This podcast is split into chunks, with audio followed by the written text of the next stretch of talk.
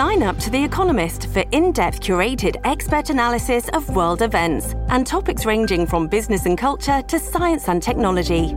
You'll get the weekly digital edition, online only articles, curated newsletters on politics, the markets, science, culture, and China, and full access to The Economist Podcast Plus. The Economist is independent journalism for independent thinking. Go to economist.com and get your first month free fairly regular for our officers to encounter weapons, knives, bear spray. It is unusual to locate firearms, especially for firearms in an encampment. Yes, encampment. And, and that's related to the conversation we're going to get into here. That was Calgary Police Staff Sergeant Mike Anderson talking about uh, arrests they made. Uh, over 100 charges laid against five people. Uh, after guns and drugs were found in an encampment in Calgary uh, a loaded sawed off rifle, three loaded 9 millimeter handguns uh, that had high capacity magazines. Also, uh, finding hundreds of grams of fentanyl, meth, and, and even uh, mushrooms. So, this was an encampment downtown. Police say they were there just tending to the needs of the occupants, making sure everybody was okay, and then encountered all of this. So it does raise these questions, right, about uh, criminal activity in these encampments, possible risk to those who were there. But then if we take down these encampments, where are these individuals going to go? So this has been an issue in both Calgary and Edmonton. As you may be aware, there's been a big court battle uh, ensuing in Edmonton after a legal challenge to the bylaw. So there was an injunction granted against the city this week. So it doesn't totally prevent police from dismantling uh, these encampments, but it does put some restrictions on how they do so. Uh, so we'll see how that plays out in the coming days. Edmonton's mayor uh, held an emergency uh, meeting with representatives of the Edmonton Police Service, the Edmonton Police Commission, city administration, and social agencies this week. So they're going to meet again uh, early in January to try to figure out a way forward here. So, how do we balance all of this? Well, joining us uh, for some thoughts on this uh, debate, very pleased to welcome to the program here this morning uh, Jim Gurnett with the Edmonton Coalition on Housing and Homelessness. Jim, thanks so much for joining us here today. Welcome to the program. Well, I'm I'm glad to be part of your concern about the issue. Thanks for having me. Um, so, has your organization been involved in these conversations with the city? Uh, no, because we're a, a, coalition that does advocacy and education. Many many of our member organizations would have been at the mm-hmm. meetings, but but not ourselves directly. Okay, so your thoughts on how this is all played out with the city's bylaw, the court challenge, the injunction, or, or where where are we at here? Well, what troubles me is that the real focus when we see people that are having to live like this, and and and I've never talked in in scores of conversations with anybody that, that really enjoys living the way they are. The, the real issue is how are we going to ensure that the housing that these people need can be available for them so that they can live in dignity and safety and, and good health. And in, instead, too often, the uh, focus has simply been, in, in Edmonton at least, on uh, tearing down the shelters that these people have and because there is no alternative, they, they just move to another location and continue to struggle.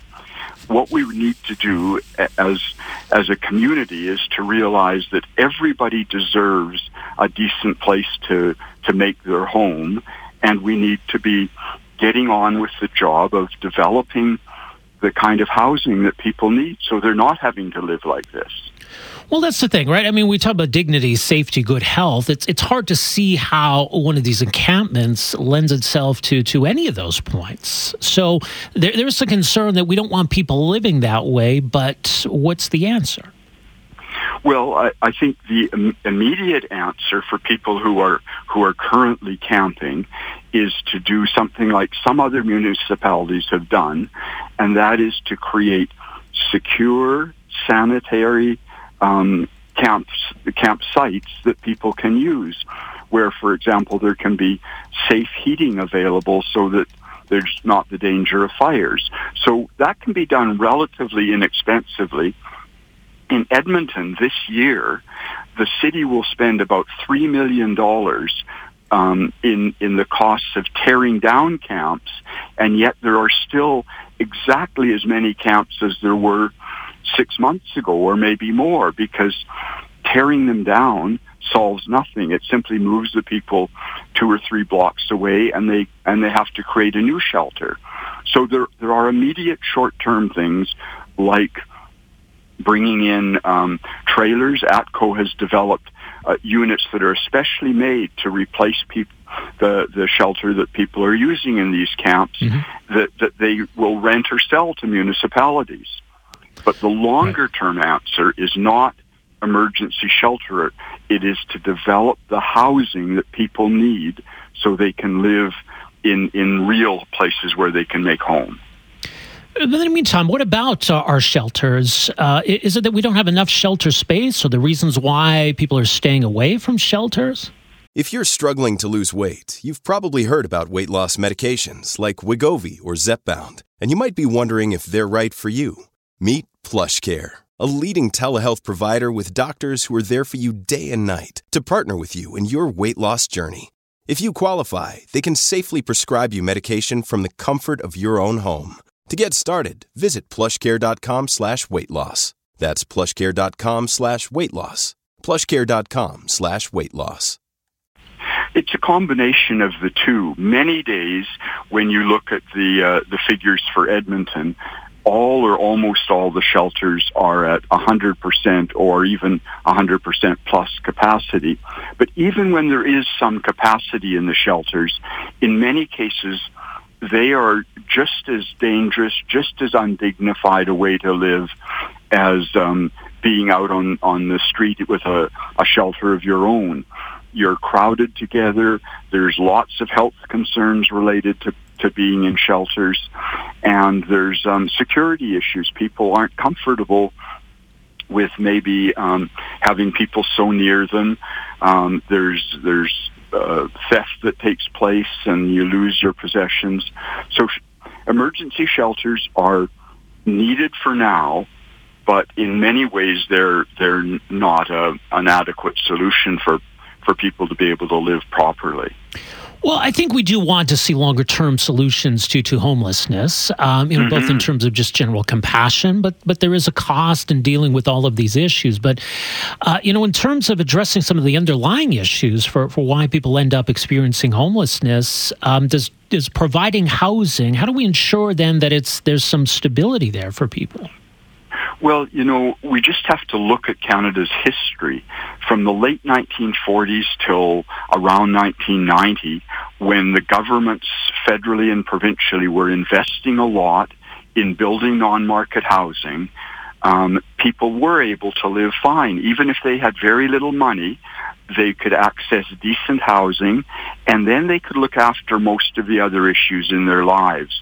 It's been these last 30 years or so when we when we quit ensuring that there was enough housing available, that's when people start getting into problems. It's hard to to maintain good employment. It's hard to maintain good health. It's hard to pursue education when you don't have stable housing, when you don't have a place yeah. you can come back to every day. So so really we already know the answer we can end homelessness, all the dangers to the people themselves and to the surrounding communities that arise from homelessness by returning to the Canadian tradition of ensuring there's enough non-market housing for people. In dollar terms and in human terms, that's a far better choice to make. Mm-hmm. What about the addiction issue? I mean, how much of a factor is that in, in what we're dealing with right now? Well, uh, I mean, some of the people that are living like this end up resorting to, to drugs. I wouldn't say it's as much an addic- addiction issue as it's an issue that there's very bad and dangerous drugs on the street. Right. And if you if you have little money, you resort to the the the cheapest garbagey things and and that's why people are are dying and being hurt it, it's not addiction it's bad drugs but but in many cases, and I've had lots of conversations with people, Rob, in many cases, this is because the misery and the pain of trying to live without housing leads you to want something to to dampen the, the hurt and the and the anxieties. Mm-hmm. And so the so I, I think a lot of those issues would be reduced if people had, well, in fact, I, I don't just think, I, I know many, many people where once they have a decent little place to call home, their use of those kinds of things declines dramatically or ends. These are just responses to try to survive. They're not they're not, you know, choices that you like any of that kind of stuff. In some cases, people are using those bad drugs because when your shelter gets torn down, your prescribed medication for a, a mental health condition is lost and you don't have anything. So that's your, your band-aid way to try to survive. Yeah. But we need to focus not on on some of the symptoms of, of the negative things that happen when people are stuck in these situations. We need to focus on how do we get people out of these situations to be able to, to live dignified lives. It's a fair point. Uh, much more at ecohh.ca, Edmonton Coalition on Housing and Homelessness, and we'll see how this all plays out. But Jim, appreciate your perspective on all this. Thanks for joining us here today.